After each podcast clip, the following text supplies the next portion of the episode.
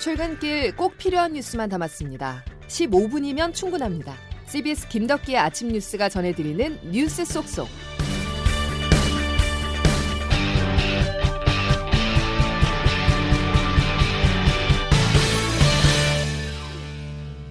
여러분 안녕하십니까? 7월 7일 김덕기 아침 뉴스입니다. 하늘에선 비가, 땅에선 바이러스가 피해를 주고 있습니다.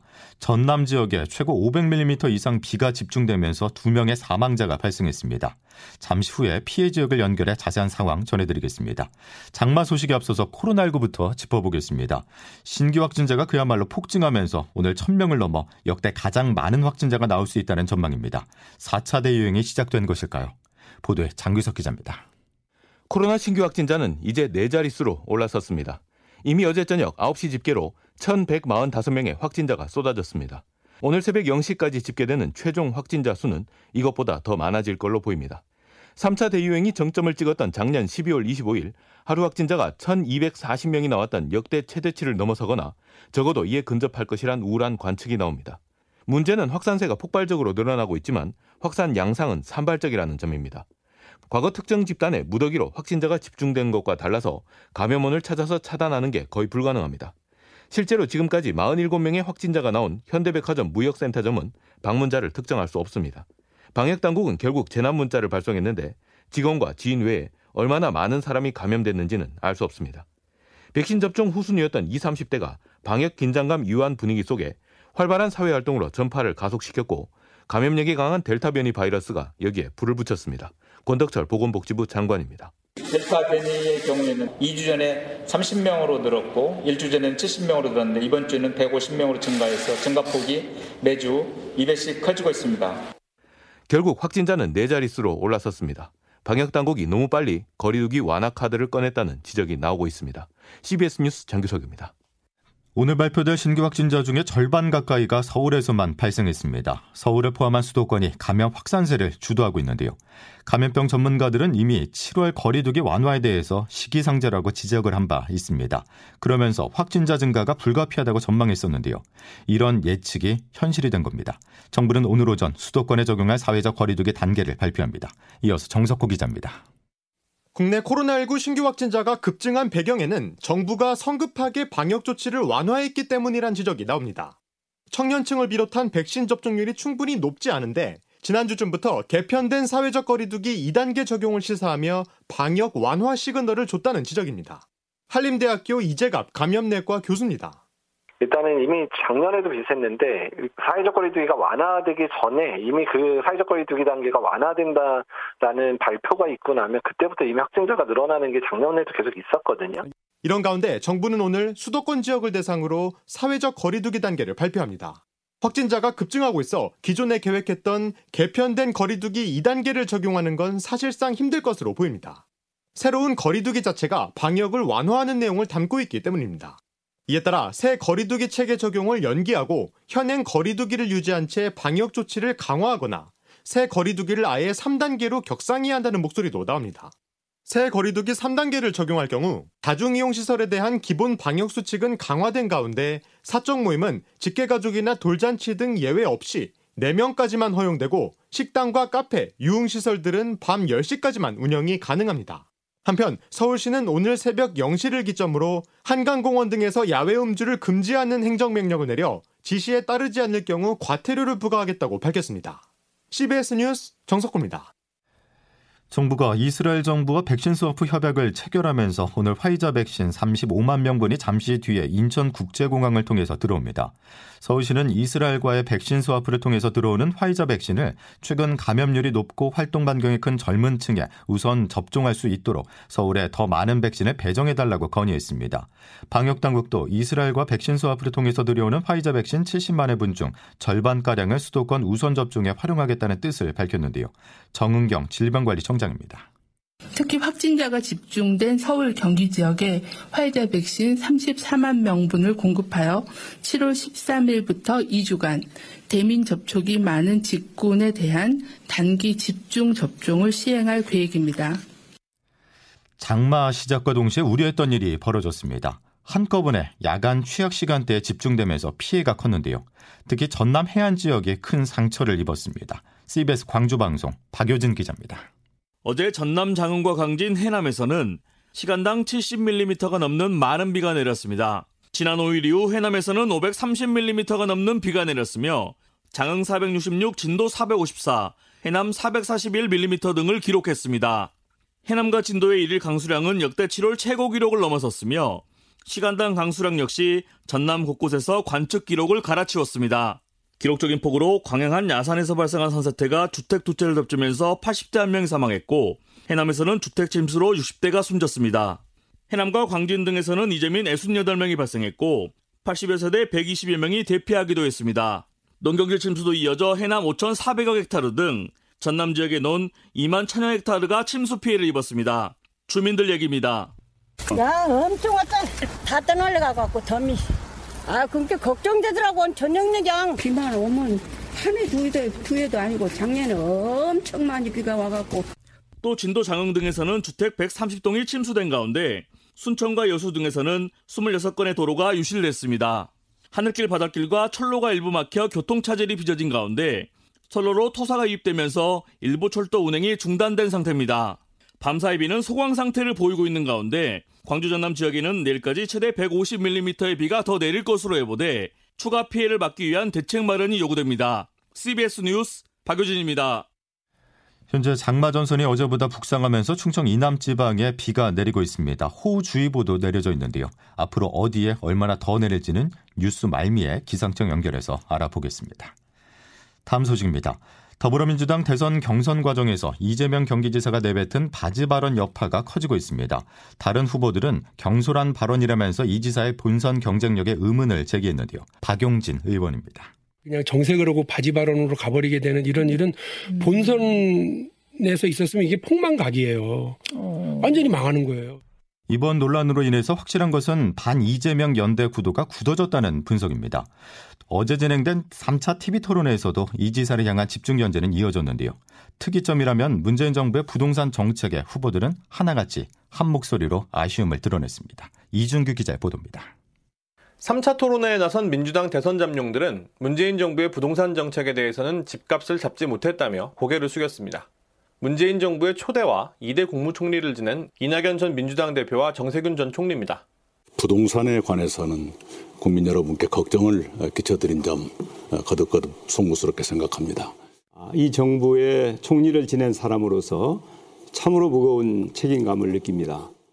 그러면서도 선두 주자인 이재명 지사에 대한 집중 견제는 이번 토론회에서도 계속됐습니다.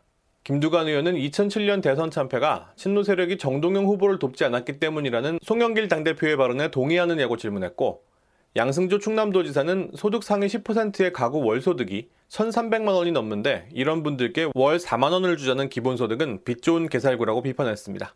추미애 전 법무장관은 여배우 스캔들 질문에 그러면 바지를 내리냐고 했던 이 지사의 발언에 대해 사과를 요구하기도 했습니다.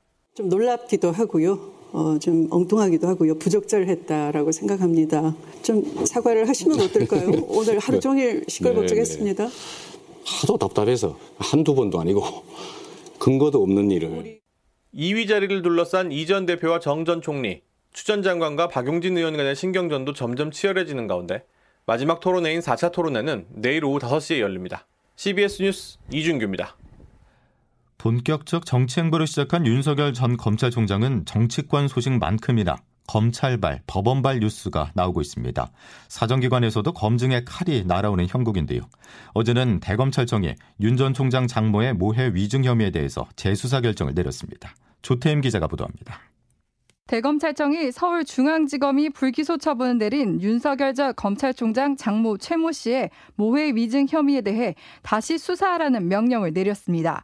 모해 위증이란 재판에서 남을 해할 목적으로 거짓 진술을 하는 행위를 말합니다. 법적 절차를 밟아 대검의 이번 결정을 받아낸 유튜브 채널 서울의 소리 백은종 대표에 따르면 문제가 된 재판은 최 씨와 사업가 정대택 씨 간 이권 분쟁과 관련이 있습니다. 최 씨와 정 씨는 지난 2003년 서울 송파구의 한 스포츠센터 투자로 발생한 53억 원 상당의 이익금을 놓고 민형사 소송을 벌여왔습니다. 이 소송에서 정 씨는 이익금을 쪼갠다는 내용의 약정을 사전에 맺었다며 53억 원을 양분해야 한다는 주장을 펼쳤습니다. 그러나 최 씨는 정 씨가 주장하는 약정은 강요에 의해 맺어진 것이라며 정 씨를 맞고소했고 결국 정 씨에게는 유죄가 선고됐습니다. 이와 관련해 백은종 대표는 최 씨가 해당 재판에서 정 씨를 해할 목적으로 위증을 했다며 최 씨를 고발했지만 앞서 서울중앙지검은 불기소 처분을 내렸습니다. 최근 최 씨가 병원 요양급여 부정수급 혐의로 실형을 선고받고 법정 구속된 가운데 검찰이 그에 대한 재수사까지 예고하면서 정치 기지개를 켜고 있는 윤 전 총장으로선 갈수록 부담이 커지는 모양새입니다. CBS 뉴스 조태임입니다. 군내 성폭력 사건이 선을 넘고 있습니다. 공군 여중서 성추행 피해 사망 사건 수사가 진행 중이고 국방부가 운영 중인 성폭력 특별신고 기간 중에 현역 군 장성이 부하 직원을 성추행한 혐의로 구속됐습니다. 보도에 김영준 기자입니다. 국방부 조사본부는 최근 국방부 한 직할부대 소속 육군 A준장을 성추행 혐의로 구속했습니다. A준장은 지난달 회식 자리에서 부대에 근무하는 여성을 강제로 추행한 혐의를 받고 있습니다. 부승찬 대변인입니다. 현역 장성 성추행 사건과 관련돼서는 지금 현재 가해자가 구속 상태에 있습니다. 그래서 조사를 진행 중이고 있는 사안이고요. 철저한 조사를 통해서 조치할 예정입니다. 피해자 신고를 받고 수사에 착수한 군사경찰은 사건이 벌어진 노래방 CCTV를 증거로 확보해 구속영장을 신청했습니다. 회식 자체도 문제지만 지난 5월 공군 부사관 성추행 은폐 사망 사건 뒤 대대적인 수사가 시작되고 나서 벌어져 더 충격을 주고 있습니다. 또 현역 장성이 구속되는 일은 물론 성범죄 혐의를 받는 일조차 최근 몇 년간 매우 드물었던 것이 사실입니다. 서욱 장관은 사건을 보고받고 격노하며 철저한 수사를 지시했지만 군의 전반적인 성인식이 매우 후진적이라는 비판은 피할 수 없어 보입니다.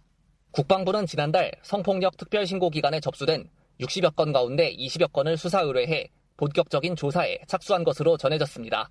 CBS 뉴스 김영준입니다. 수도권 아파트값이 올 상반기에만 13% 가까이 올랐다는 소식 전해드린 바 있는데요. 그런데 이 같은 상승세가 올 하반기에도 꺾이지 않을 것이란 분석입니다. 어떤 이유 때문인지 양승진 기자가 취재했습니다. KB 부동산에 따르면 올 상반기 수도권 아파트 값은 무려 12.97%나 급등했습니다. 상반기 기준으로 2002년 이후 가장 높은 상승률입니다. 경기도 고양시 덕양구 아파트값 상승률은 25.49%로 전국 최고를 기록했습니다. 덕양구 신혼마을 N공인 중개업소 관계자입니다. 3월달 잠시 주춤하고요. 그러고부터는 계속 고점 찍고 올라가는 거예요. 전국 아파트 전세값도 올 상반기 5.54% 상승했습니다. 전세 대란 기록 꼽혔던 2011년 이후 최대 폭입니다. 부동산 가격의 상승세는 올 하반기에도 이어질 것으로 예상됩니다. 박원갑 KB국민은행 부동산 수석 전문위원입니다. 어, 하반기에는 기준금리 인상 가능성이 있고요. 어, 상반기보다는 상승률이 낮을 것으로 예상이 됩니다. 하반기 집값의 가장 큰 변수로는 대통령 선거가 지목됐습니다. 대선을 앞두고 부동산 규제 완화 정책이 경쟁적으로 쏟아질 경우 가뜩이나 불안한 부동산 시장을 뒤흔들 수도 있다는 겁니다. CBS 뉴스 양순일입니다. 그룹 방탄소년단 BTS의 버터가 빌보드 메인 싱글 차트인 핫백에서 6주 연속 1위를 차지하는 대기록을 세웠습니다. BTS는 모레 세계적인 싱어송라이터 에드 시런과 함께 작업한 신곡 Permission to Dance가 실린 싱글 CD를 발매 흥행을 이어간다는 계획입니다. 김덕기 아침 뉴스 여러분 함께하고 계십니다. 이제 자세한 날씨 알아보겠습니다. 김수진 기상 리포터. 네, 기상청입니다. 예, 오늘은 어디에 장맛비가 집중이 될까요? 네, 연일 남부 지방을 중심으로 최고 400mm가 넘는 기록적인 폭우가 쏟아지면서 호우 피해도 속출하고 있는데요. 오늘과 내일 사이에도 주로 충청과 남부 지방을 중심으로 최고 150mm가 넘는 큰 비가 더 내릴 것으로 전망됩니다. 현재 장마전선은 전북 북부와 경북 북부 지역에 동서로 길게 이어져 있어서 지금은 충청과 전북, 경북 일부 지역과 제주 산지에 호우주의보가 발효 중인 가운데 시간당 20mm 안팎의 장대비가 쏟아지는 곳이 있습니다. 이 장마 전선은 남해안 쪽으로 오늘 좀 더 남하하는 가운데 장맛비는 남부에 이어서 중부지방까지 점차 확대되겠는데요. 특히 오늘 오전까지는 충청과 전북, 경북과 경남 서부 내륙, 오후에는 전남과 경남 남해안을 중심으로 돌풍과 벼락을 동반한 시간당 50mm 이상의 국지성 호우가 집중되겠습니다. 따라서 내일까지 충청과 남부, 제주 산지에 50에서 100, 최고 150mm 이상, 그 밖에 중북부 지역에서도 20에서 60mm 안팎에 비가 다소 내리겠습니다. 이미 남부지방으로는 많은 비가 내려서 집안이 크게 약해져 있는 곳이 많기 때문에 축대 붕괴나 산사태, 침수 피해 등이 없도록 계속해서 대비를 철저히 해주셔야겠습니다. 날씨였습니다. 형평성 논란이 일고 있는 국민지원금 지급 기준이 조만간 확정될 것으로 보입니다. 국민적 갈등을 없앨 합당한 기준이 나올 수 있을지 또 신용카드 캐시백 사용처를 현실화할 수 있을지 지켜보겠습니다. 김덕현 아침 뉴스 오늘 소식 여기까지입니다. 고맙습니다.